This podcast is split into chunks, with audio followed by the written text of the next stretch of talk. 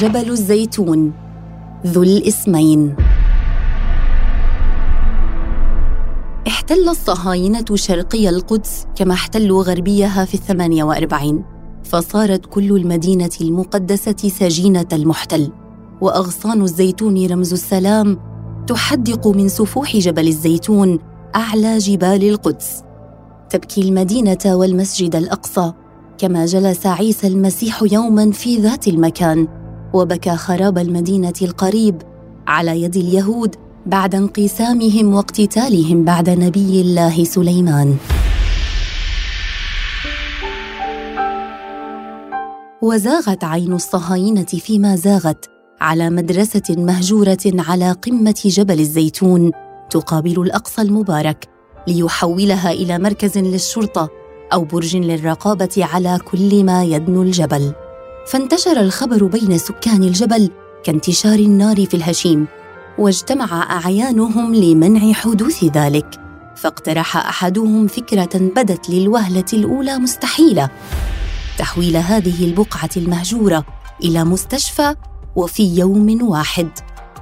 ولكن ما قد يبدو مستحيلا لا يظل كذلك حين تتحرك الخاوة المقدسية ضد المحتل. فمع حلول الليل ذهب كل إلى بيته وعاد ومعه شيء مما عنده أو جاد به خياله مما يكمل المشهد. فجاء أحدهم بسرير وآخر بجهاز لقياس الضغط والسكري والآخر بملابس طبية وأدوية وأحدهم تظاهر بأنه طبيب وغيره بأنه ممرض ولم ينسوا المرضى بالطبع. أخذوا عدتهم وتمترسوا قبل بزوغ الفجر بين الجدران المهجورة. فاستيقظ المحتل على خيبة أمل حين رأى المكان قد أصبح مركزا طبيا عامرا. وإن كان بأدوات بسيطة فما كان منه إلا أن غادر عائدا بخفي حنين لأنه لم يتمكن من مصادرته وقتها وعين العالم ترقبه بعد أن أضحى المهجور مكانا لعلاج المدنيين. وبعد ستة شهور أو أزيد بقليل تحول المستوصف إلى مستشفى المقاصد التابع لجمعية المقاصد الخيرية الإسلامية. يعالج آلاف الجرحى ويشيع منه مئات الشهداء وتداوى فيه آلاف الحالات المرضية. من الأراضي المحتلة عام 48 والضفة الغربية وقطاع غزة.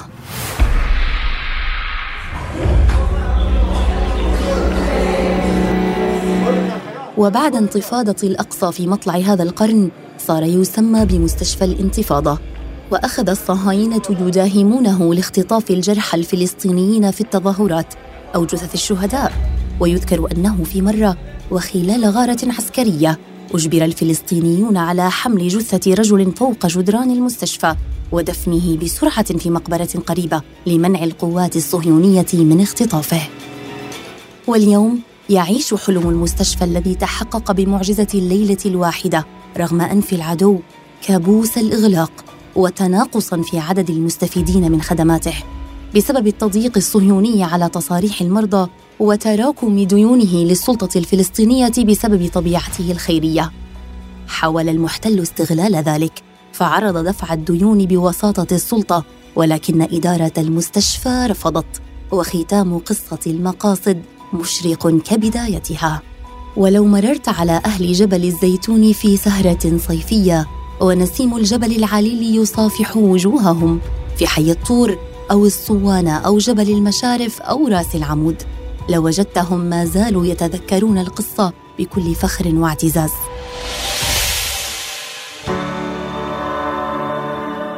هو جبل الزيتون الذي يقابل في إطلالته جبل المكبر. يفصل بينهما وادي سلوان وسمي بجبل الزيتون لكثرة أشجار الزيتون التي كانت تغطيه قبل أن تتأثر طبيعة المنطقة الزراعية بالجراد والبشر بعد ذلك. وقبل ميلاد عيسى عليه السلام كان يسمى طور زيتا فزيتا كلمة سريانية تعني الزيتون. وفي كتب التراث الإسلامي عرف باسم طور زيتا أو الطور والطور تعني الجبل. وهو أحد الجبال في الآية القرآنية والتين والزيتون وطور سينين وهذا البلد الأمين. فقد نقل مجير الدين الحنبلي صاحب كتاب الأنس الجليل في تاريخ القدس والخليل ما نسب لأبي هريرة أن الله أقسم بأربعة أجبل في الآية. فقال التين مسجد دمشق والزيتون طور زيتا مسجد بيت المقدس. وطور سينين حيث كلم الله موسى عليه السلام. وهذا البلد الأمين مكة. كما ورد ذكر المنطقة باسم جبل الزيتون في الإنجيل لأول مرة فهو جبل الزيتون أو جبل الطور وهو الصندوق الأسود الذي تختزن آثاره أسرار المدينة المقدسة من تحالفات وصراعات. وعند كل صخرة مر نبي أو فاتح عابد أو زاهد غاز أو محتل. وعليه عسكر جيش المسلمين فاتحا لبيت المقدس من الرومان وفيه أقام الخليفة عمر بن الخطاب ومنه رفع نبي الله عيسى بن مريم إلى السماوات السبع كما ورد في الرواية المسيحية. فكنيسة دير المسكوبية الأرثوذكسية برجها أعلى نقطة في جبل الزيتون. أما كنيسة مريم العذراء عند سفح الجبل الغربي فتحتضن قبرها وقصة تتلى حتى اليوم في سورة مريم القرآنية. فيما تسمى الكنيسة التي يعتقد أن عيسى عليه السلام صعد منها إلى السماء بكنيسة الصعود ولم يتبقى منها اليوم سوى قبة ضئيلة مثمنة الأضلاع. فصلاح الدين الأيوبي عندما دخل القدس حول جزءا من الكنيسة إلى مسجد بقي منه السور والمئذنة وترك القبة لاشتراك المسلمين والمسيحيين في صعود عيسى إلى السماء. وعلى سفح الجبل الغربي قريبا من قبر مريم العذراء كنيسة الجثمانية الكاثوليكية التي بناها المهندس الإيطالي بيرلوتسي. وجعل المذبح الرئيسي يتجه إلى الغرب وليس إلى الشرق كالمعتاد في كنائس العالم لأن عيسى عندما بكى مدينة القدس فيما يروى في المسيحية وجه نظره إلى ساحة الأقصى غرباً. وفي قمة جبل الطور الزاوية الأسعدية التي كانت بؤرة للصوفيين وقد سميت بالأسعدية نسبة إلى مؤسسها مفتي الدولة العثمانية أسعد المفتي. وفي أسفل الزاوية مقام رابعة أم الخير بنت إسماعيل العدوية التي توفيت قبل ما يزيد عن 1300 عام. وفي الرواية أن رابعة تصوفت في جبل الزيتون بعدما تركت مدينة البصرة ولقيت ربها زاهدة عابدة وهي في الثمانين من عمرها. أما مقام الصحابي سلمان الفارسي فهو في القسم الشرقي من مقبرة بلدة الطور وكان الموقع في الأصل مغارة تحت الأرض لكن في نهايات العهد العثماني تم بناء المقام الحالي وإضافة مئذنة. وفي المنطقة ضريح مؤرخ القدس وفلسطين مجير الدين عبد الرحمن بن محمد العمري المقدسي الحنبلي الذي ينتهي نسبه إلى عمر بن الخطاب. أشهر كتبه الأنس الجليل في تاريخ القدس والخليل والذي كتبه حين كان قاضيا. وينتهي جمال التاريخ في جبل الزيتون عند مشفى المطلع أو مستشفى اوغوستا فيكتوريا بالاسم القديم. والذي كان في الأصل قصرا بناه ويليام الثاني إمبراطور ألمانيا بعد أخذ الموافقة من حليفه آنذاك السلطان العثماني عبد الحميد الثاني. ليكون القصر نزلا للحجاج الألمان ومنتجعا صيفيا لزوجته فيكتوريا المريضة بالسل. وأدخل له فيما بعد مولد كهربائي. كان الأول من نوعه في فلسطين وقتها. الغزاة الجدد. غزاة المدينة الجدد. يعملون اليوم بلؤم وصمت لتهويد كل شبر فيها. ويعاني ما يقرب من خمسة وثلاثين ألف فلسطيني من أهل الجبل من زحمة الاستيطان ومشهد لعلم صهيوني يرفعه مستوطن على قمة بيت. يدعي أنه اشتراه من مقدسي رخيص النفس وسط حي عربي بالكامل. ويشق الجبل نفق أقامته بلدية الاحتلال لربط وسط مدينة القدس بمستوطنات الأغوار في الشرق خاصة مستوطنة معالي أدوميم المقامة على منطقة جبل الخان الأحمر غرب الجبل. كما صادرت من أراضي حي الطور والصوانة لإقامة حديقة تلمودية في نقطة استراتيجية لشارع يتصل بمستوطنة معالي أدوميم. وبذلك يضمن الاحتلال التواصل الجغرافي من المستوطنة البعيدة حتى حائط البراق عند أسوار المسجد الأقصى. أما من وادي قدرون الملاصق لسور الأقصى الشمالي فتمتد مساحات أراض في بلدة راس العمود وعلى مد البصر في سفوح جبل الزيتون الشرقية والغربية. أغتيل زيتون أرضها واستبدل بأكثر من سبعين ألف قبر نصفها أو يزيد قبور وهمية لما أسماه الصهاينة مقبرة اليهود التاريخية. فسكان المنطقة يشهدون بقهر العيون اتساع المقبرة يوما بعد يوم بدون وجود جنائز تأتي آلات لحفر القبر وتصب الإسمنت داخله. وبشاهد مختوم بنجمة داوود السداسية وبعض العبرية يصبح قبراً. ويرجع أصل القصة إلى عقود إيجار قديمة تعود لأواخر عهد الدولة العثمانية كما تثبت سجلات المحكمة الشرعية في القدس حيث قامت الدولة بتأجير جزء بسيط من أرض وقف المدرسة الصلاحية ليتمكن الرعايا اليهود من دفن موتاهم فيها مقابل مبالغ مالية متفق عليها تدفع لمتولي الوقف. ولكن اليهود حاولوا الالتواء على القانون وقتها فتنصلوا من قيمة الإيجار حيناً وتجاوزوا حدود المقبرة في أحيان أخرى. نص العقد آنذاك على أن يستمر عقد الإيجار 99 عاماً.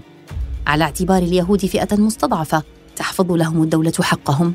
فكان ذلك التأجير العثماني مسمار جحا الذي استغله اليهود عندما احتلوا القدس. فقد انتهى العقد عام 1968 أي بعد احتلال القدس الشرقية بأشهر فأغلق الاحتلال الطريق السريع الذي يمر عبر المقبرة جنوب جبل الطور ورصد أكثر من 100 مليون دولار لمشروع أسماه زورا إنقاذ مقبرة جبل الزيتون.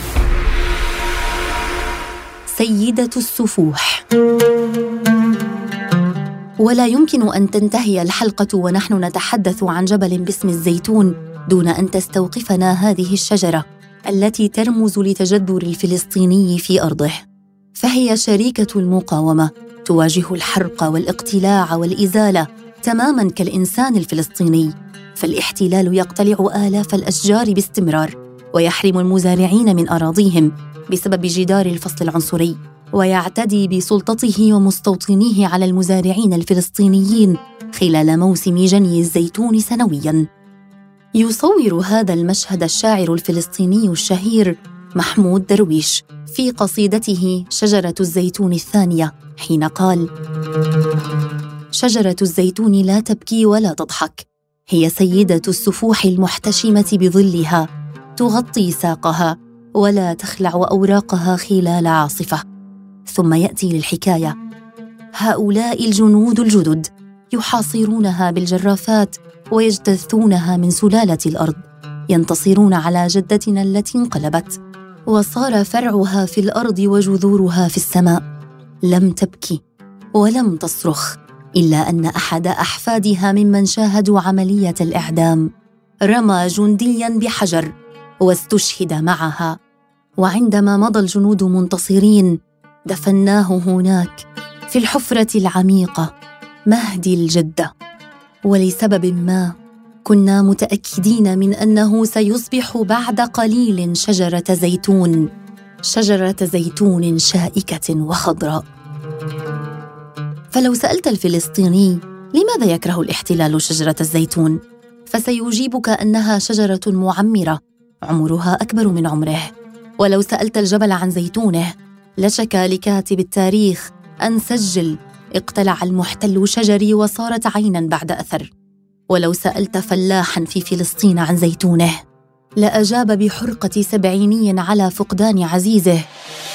أنا كل زيتوني بولد خذوا على خمسين مخلوق. والله خذوا على خمسين مخلوق. قتلوني بقلب بارد يا أخي. هم لو طحوني لسه أشرب. والله اهون ما أشوف. هذه ربيتها زي ما ربيت الدكتور والمهندس. وربيت التسعة. تعبت عليهم والله تعبت عليها هذه الزيتونة والله لا حول ولا قوة إلا عوضي من الله. أكثر من عوضي من الله ما في.